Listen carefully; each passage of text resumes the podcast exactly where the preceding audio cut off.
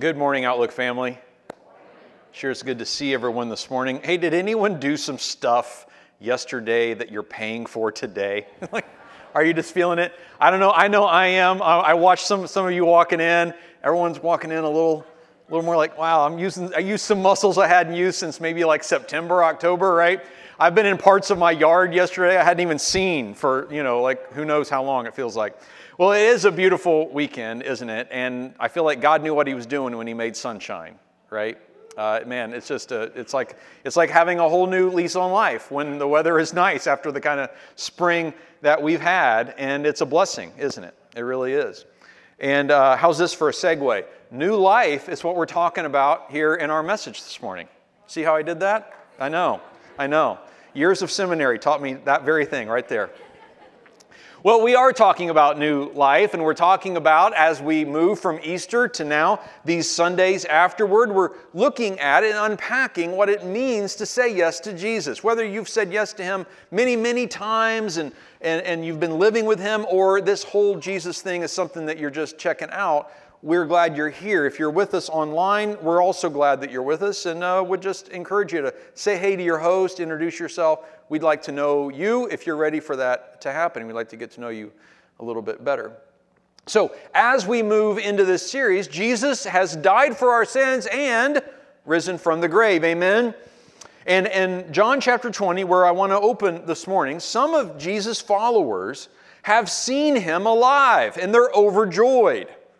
But one guy is a little late to the party. His name is Thomas, and we pick this up in verse 24. Now, Thomas, one of the twelve, was not with the disciples when Jesus came.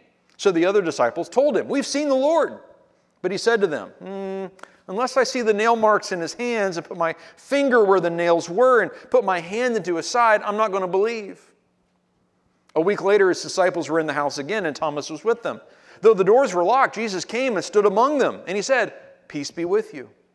Then he said to Thomas, Put your finger here, see my hands. Reach out your hand, put it into my side. Stop doubting and believe. Thomas said to him, My Lord and my God.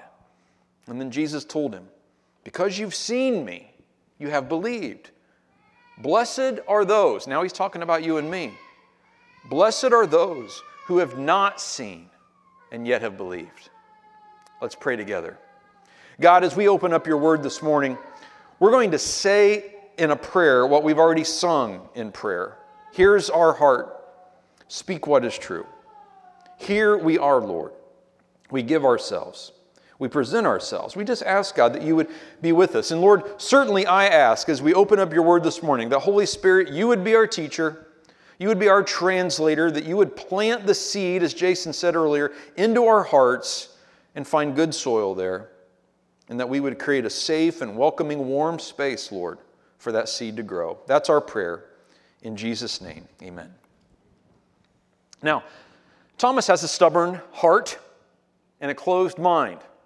Can anyone relate? Right? You ever been there? I think we all can find our, a little bit of ourselves in there at least. And like I said earlier, if you're checking out this Jesus thing, if you feel like, yeah, I really like this Thomas guy, I'm a lot like him, that's cool. You're in, the, you're in a good space to explore that truth with us this morning. Because Thomas, man, he's drawn some pretty hard lines.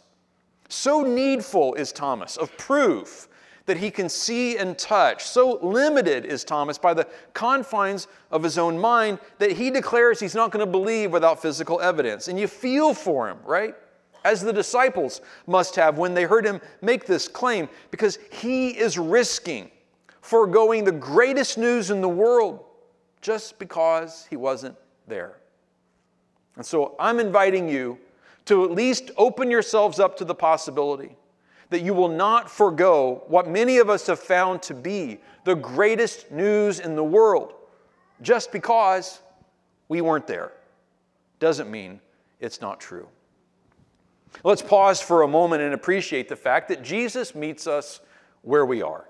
He gave Thomas what he needed to believe. He met Thomas where he was. You may be doubtful too, and you may see yourself in him. That's okay. Jesus can handle it. We're stepping into the realm, as we open up God's Word each week, as we gather for worship, we're stepping into the realm of the spiritual, the realm of faith, which can sometimes get a bad rap. The idea of faith is somehow the idea that you might check your brain in at the door, or that faith is about denial of knowledge and facts. When instead, what we've come to discover is that faith is not less truth, but new truth, deeper truth, actually, new facts to, uh, to consider in our lives.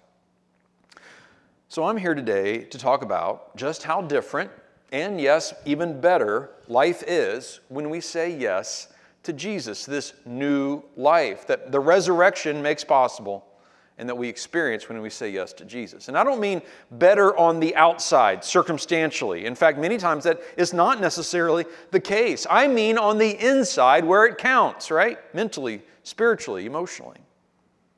And so as we begin and move into this series, we're going to look first today at the new heart and the true mind that we begin to receive as we begin to walk with Jesus. We're going to talk about four things every single person listening to me today needs.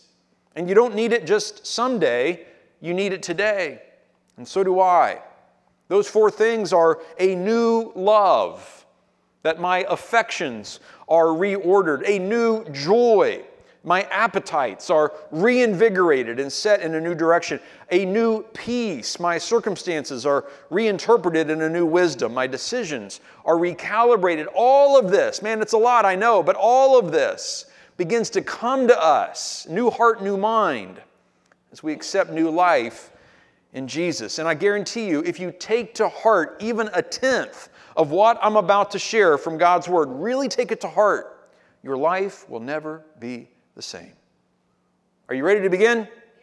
I know I am, so let's go. First, let's talk about new love. New love. My affections are reordered. What I love has, begins to change. What I adore and worship, what I set as a priority, what deserves my attention, all these things begin to change. What my heart longs for and goes after begins to be reordered. In Colossians chapter 3, it says, Since then you have been raised with Christ. That's an Easter message right there. Christ is raised. We put our faith in Him. We're raised with Him. Set your hearts on things above, where Christ is, seated at the right hand of God. What we love, who we love, how we love, the objects of our affections, all these things begin to get reordered and realigned. Because what we love is what we end up uniting with. What we love is what we identify with. What we love becomes part of us. And so, what deserves my affection and my attention, so to speak? Out there, you know, among all the things that might be vying for it, those things get reordered. In fact, the totality of what you might call religion in the best sense of the word begins with and can be defined by where we set our hearts. Paul is telling the Colossians and now us set your hearts on things above. Set your heart where Christ is, at a higher plane. Follow him and let your heart follow him. Let your loves, let your affections follow him. All of that begins and can be defined by where we set our hearts, who and what we love. And that's not just religion, that's our whole lives. That's how human life works. For every human, whether Jesus is in the picture or not, what we love ends up becoming what, how we order our lives. That's how humans work.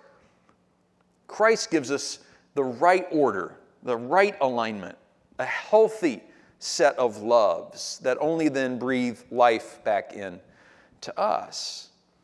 See, indeed, what God gives us is love. We even read that God is love. So, love is the first and foremost in this whole equation, and then it's what comes from us. And so, when this precious love that we have this capacity to share and to spend, when that love, those affections are spread out and divided, when I spend my love on things that are not of God, that aren't doing me any good, that are, that are, that are just uh, uh, base and uh, end up taking up a lot of sideways energy for me, when I spend my love on things out of order, that is the essence of unfaithfulness to God. It comes to, all down to who and what I choose to love.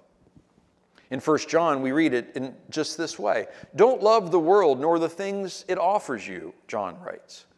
For when you love the world, you don't have the love of the Father in you. Now, what's he mean? Real quick. He doesn't mean the people of the world as if there are people that we're not allowed to love or that we shouldn't love. No, we should love all people. He's talking about the world in its way of thinking, uh, uh, the world as in godless society, making up its own rules, doing things without God. There are lots of things out there in the world that want to vie for our affections, tether our hearts to whatever it might be that's out there, and capture our attention and draw us in all kinds of different directions. And when we start spending our love out there, spread across any number of pointless things in the end out there in the world success, money, on and on and on, all kinds, image, you name it then we, we come up woefully empty says, don't, don't spend your love in that way. For the world offers only, he says, a craving for physical pleasure, craving for everything we see, and pride in our achievements and possessions. These are not from the Father, he says, but from the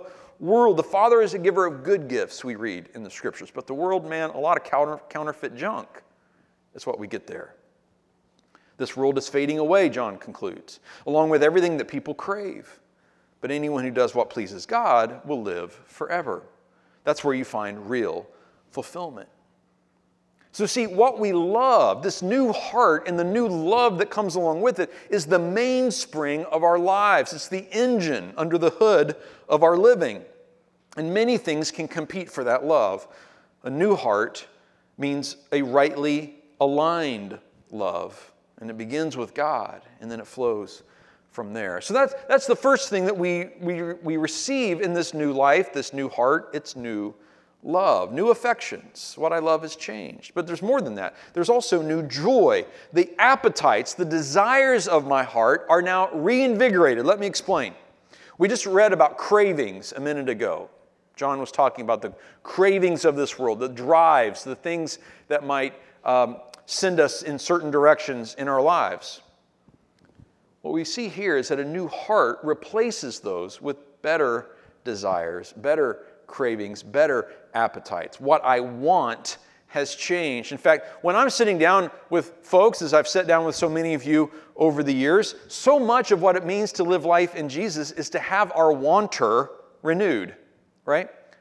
All, the, the main thing uh, about living is what do I want? What, what, is, what are my wants? And those wants will drive me the main thing when you say yes to Jesus is what happens is your wanter starts to get recalibrated and even replaced. I want new things. I want His will, not mine, right? I want to learn how to love. I want to learn how to forgive. I don't want to hold grudges or relive my regrets anymore. My wants actually begin to change. And when that happens, then you just start doing what you now want.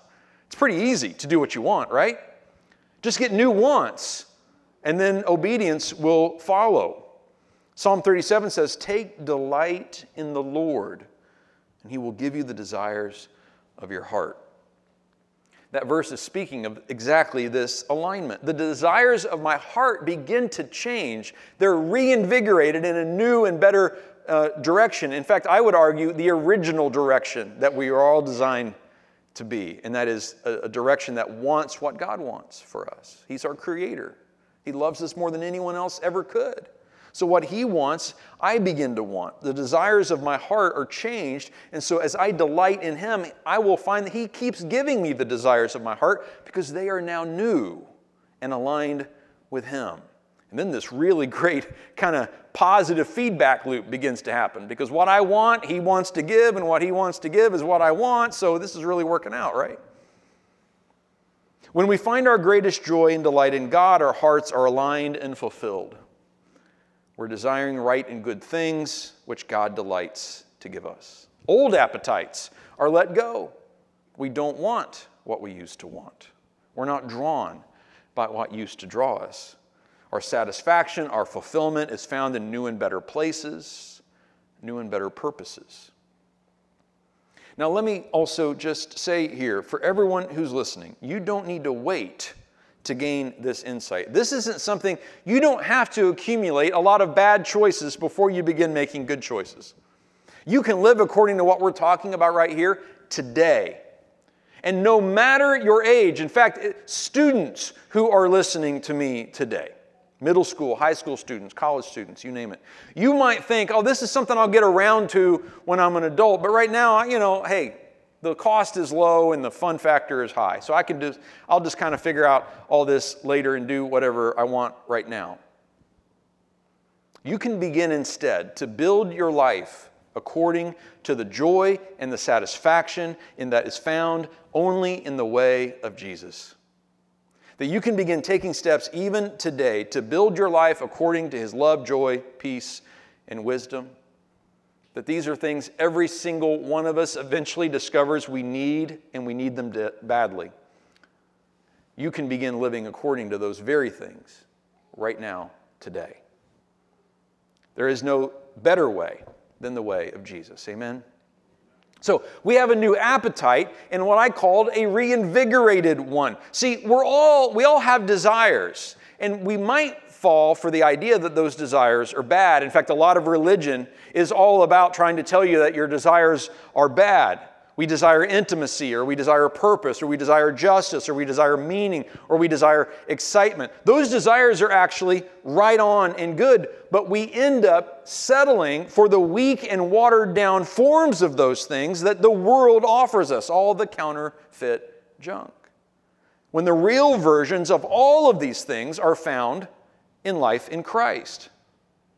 That alone is an insight worth carrying into our day, our week, our life. C.S. Lewis once famously wrote in his book Mere Christianity If I find a desire in myself which no experience in this world can fully satisfy, the most probable explanation is that I was designed for another world, that there's more to me than what might meet the eye, that God might just be real and that this life that we're talking about is not something that's theoretical or pie in the sky or some kind of ideal that only a few people might uh, aspire to believe in, but it is real and solid and true. And that you were designed to live the very life that I'm talking about love and joy and peace and wisdom. Doesn't that sound good? Who could use some of that? I know I could today. Consider this very insightful description of our human condition in James chapter 4 in this regard of our desires and our appetites. he writes, What causes fights and quarrels among you? Don't they come from your desires that battle within you? You desire, but you don't have, so you kill. Maybe not literally, maybe in your thoughts or your words. You covet, but you cannot get what you want, so you quarrel and fight. What causes, he asks, fights and quarrels among you? I might even add, within you. Anyone ever feel like you've got a fight and a quarrel within you. Paul, uh, James goes on. You do not have because you do not ask God. Now, here we go. Here's the realignment of our desires by asking God first for what He wants for us. He says, You don't have what you want because you're not asking from the right source. When you ask, you don't receive because you ask with wrong motives. You're not quite there that you may spend what you get on your pleasures. In other words, your appetites need redeemed. You're still operating on that lower level of appetite See, this is a picture of a vexed and distracted person driven by selfish appetites. In other words, it's a picture of me and of you, right? On some days at least. We want, we covet, we desire. We come up empty and we wouldn't know what to do with it even if we got it. Our hearts aren't set above, our love is too low, our desires are disordered. We need new hearts. That's why, in just a, a few sentences later, James writes, Purify your hearts, you double minded. Now he's touching on something here that's going to take us to our next point, and that is divided hearts create double minded lives. They go together. What's happening in our heart also affects our thoughts and our decisions. New loves in a new heart cultivate new desires, which replace, even obliterate, old desires. What brings us joy is new. What we find pleasure in has been replaced with something far deeper, honestly, and far better. Let me, let me just put it like this. And what I'm about to tell you doesn't mean that you need to become some kind of religious wingnut. That's not what I'm about to say. But let me just boil it down. New life in Jesus means we find ourselves loving Him more than anything or anyone else. It's an all your heart kind of thing. That's what new heart does. It begins to realize, I don't want to hold anything back. It's a all of my heart kind of thing. And then that kind of love, man, it starts to rearrange things inside us. It just does. We're flooded with this overwhelming love. We begin to experience and understand such complete love, like we had the chance to sing about just a few minutes ago. Such thorough forgiveness and mercy, such unconditional acceptance is to be fundamentally changed forever. The center of our whole balance shifts that I can be loved in that way. Man, it makes all the difference. I am loved. Someone want to say that out loud with me? I am loved. That alone begins to change our hearts and our minds. Then, in addition to this incredible love, we are confronted with his unabashed perfection, his total rightness. But and then instead of feeling condemned for not somehow measuring up, we're actually inspired and motivated by God's example. We're inspired by that. Our hearts begin to see things as they really are. We feel the angina of the wrong. We feel the healthy pulse of the right. The weakness of the bad is clear to us. So is the strength of the good. And then, simply put, we want to do the right thing the good and healthy thing, the God glorifying thing, the loving thing, the selfless thing. All those things start to look right and good to us. Our wanter is changed. New heart, new mind, all because God loves us and we love Him. Psalm 73 says, very just so beautifully and poetically, Who am I in heaven but you? And earth has nothing I desire besides you. My flesh and my heart may fail, but God is the strength of my heart and my portion forever. That's where we find our satisfaction and our pleasures and our love in God.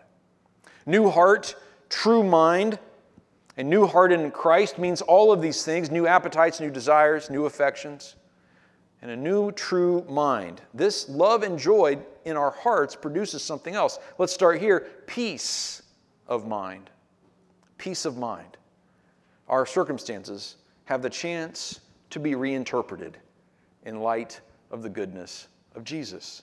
As it says in Romans chapter 8, those who live according to the flesh, that's the Bible's way of just talking about our own selfish, kind of finite desires and appetites. Those who live according to the flesh have their mind set on what that flesh desires.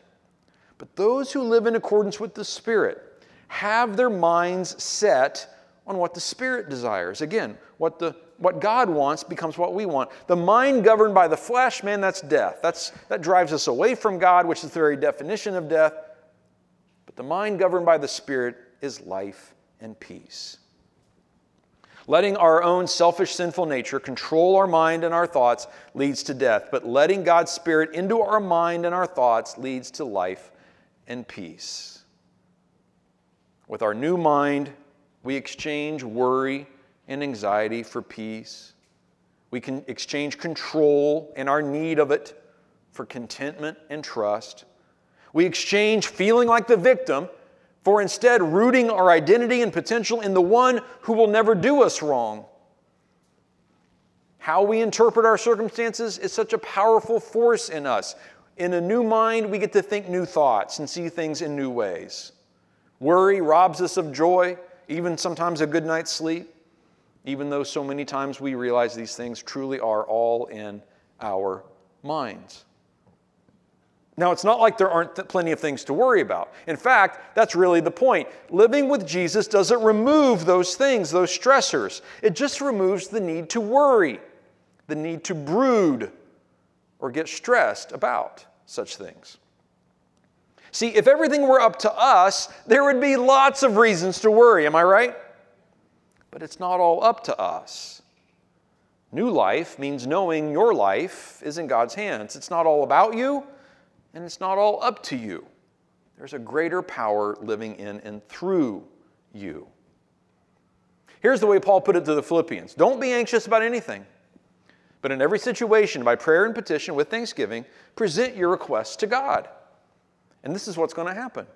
The peace of God, which transcends all understanding, beyond what your mind can grasp, will guard what? Your hearts and your minds in Christ Jesus. Listen while I tell you something that you probably already know but need to hear again. It is 10% what happens to you and 90% how you think about and respond to what happens to you. Is that right? It's what's happening right in here.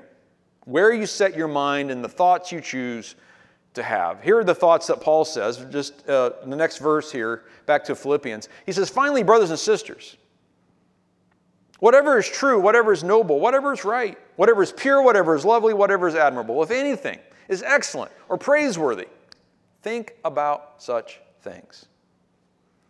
Now, here's what he doesn't say whatever you're not sure is true, or you wish were true, or you wish wasn't true, whatever is popular, whatever makes me look lovely or puts me in a good light.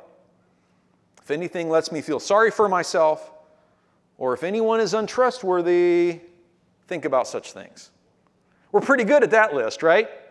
That's the list that comes naturally to us. But in God's Word, we've just read a list that comes supernaturally to us. And it's a list we can just as easily choose by the power of the Spirit. One of my preachers when I was younger called that other list stinking thinking. Ever heard that? Stinking thinking. True peace. Our circumstances are reinterpreted. And lastly, true wisdom. My decisions are recalibrated. I just want to make sure you're all still with me here. Anyone want some love in your life? Some true love and real love? And how about joy? Does that sound good? Right? Peace.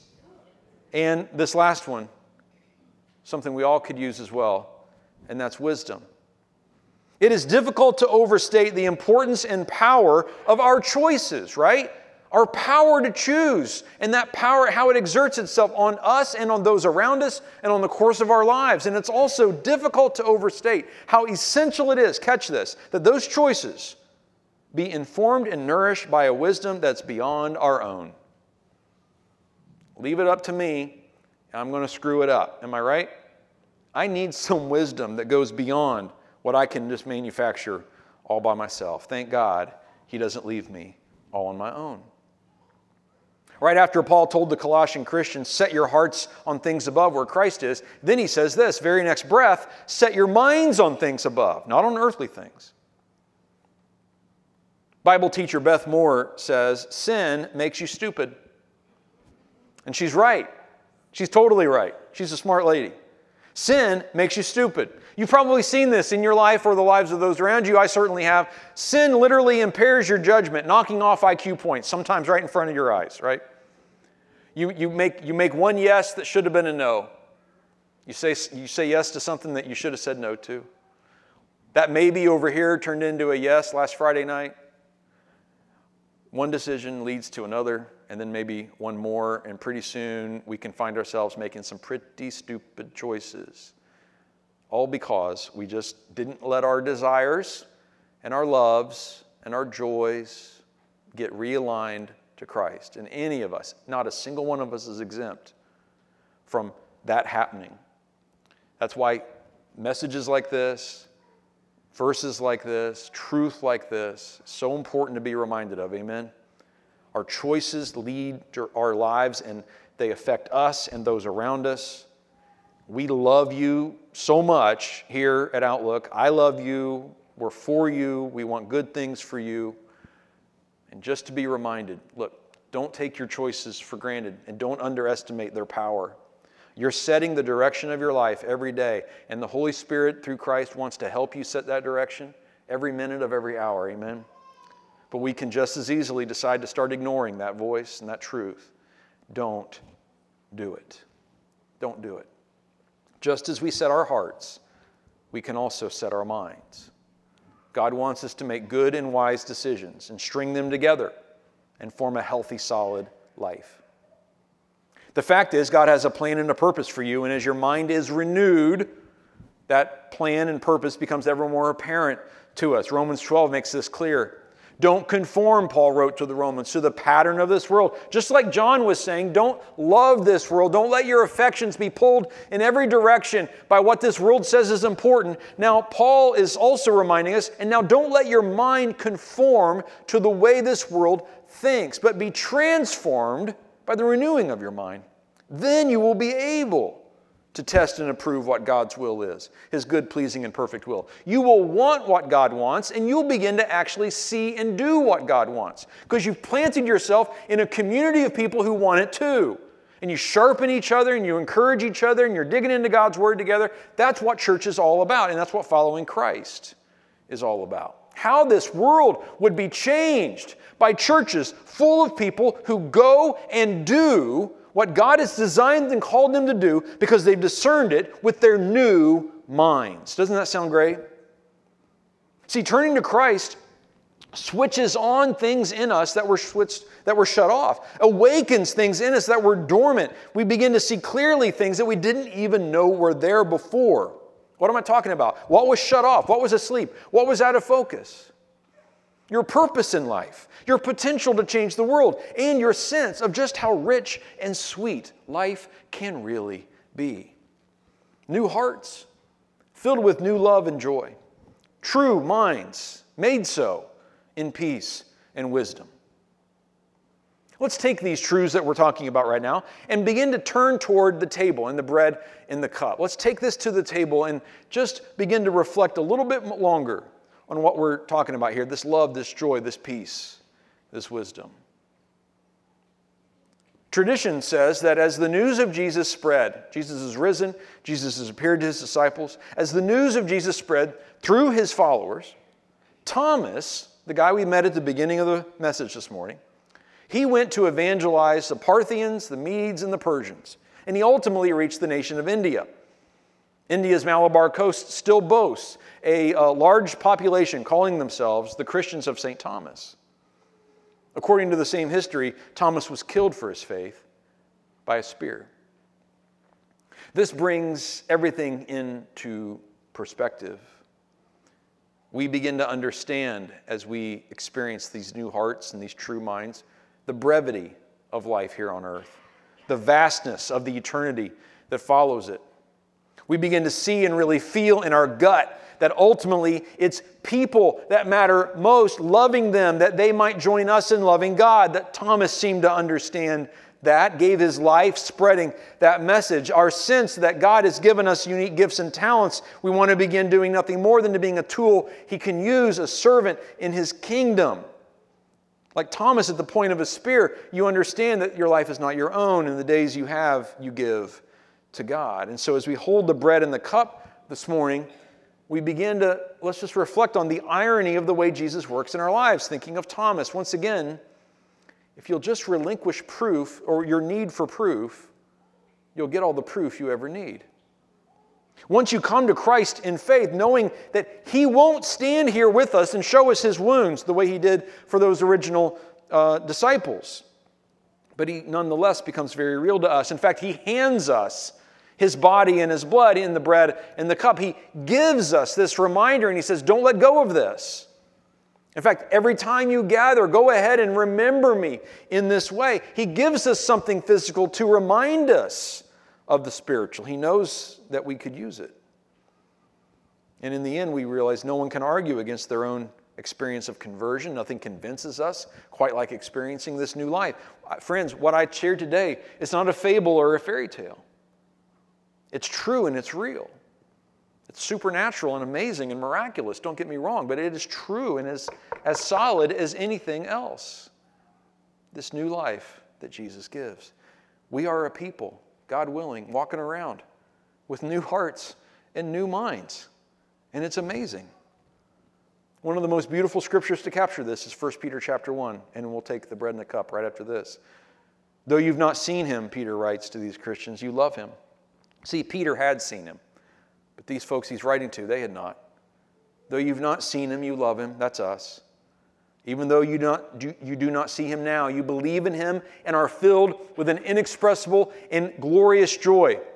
For you are receiving the end result of your faith, the salvation of your souls. And so, as we receive the bread this morning, we declare by faith, right? A deeper knowledge, not a denial of facts, but truer facts. We receive in the bread the salvation of our souls through his broken body. Let's take and eat together. And when we take the cup, we are filled, tiny cup, small amount of juice, and yet we are filled with an inexpressible and glorious joy. For we are loved. Let's take and drink together. Let's pray. Lord, we thank you for all your good gifts to us.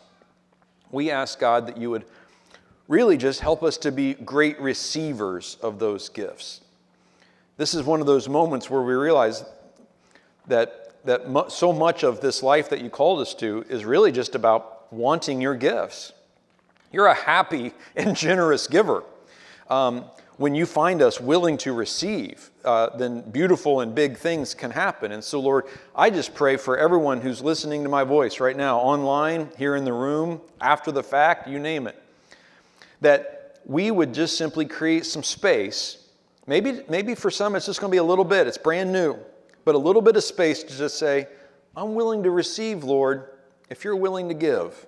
Could be peace, could be love, could be joy, could be wisdom. Whatever I need. Lord, I'll, I'll create some space for that. And for those of us who've been walking with you for a bit, help us, God, to find new areas of our lives, new spaces for you to fill. You've proven yourself faithful to us. Help us to keep counting on that faithfulness and creating more and more room for you to work in our lives. That's our prayer. That's our prayer. And we pray it in Jesus' name. Amen.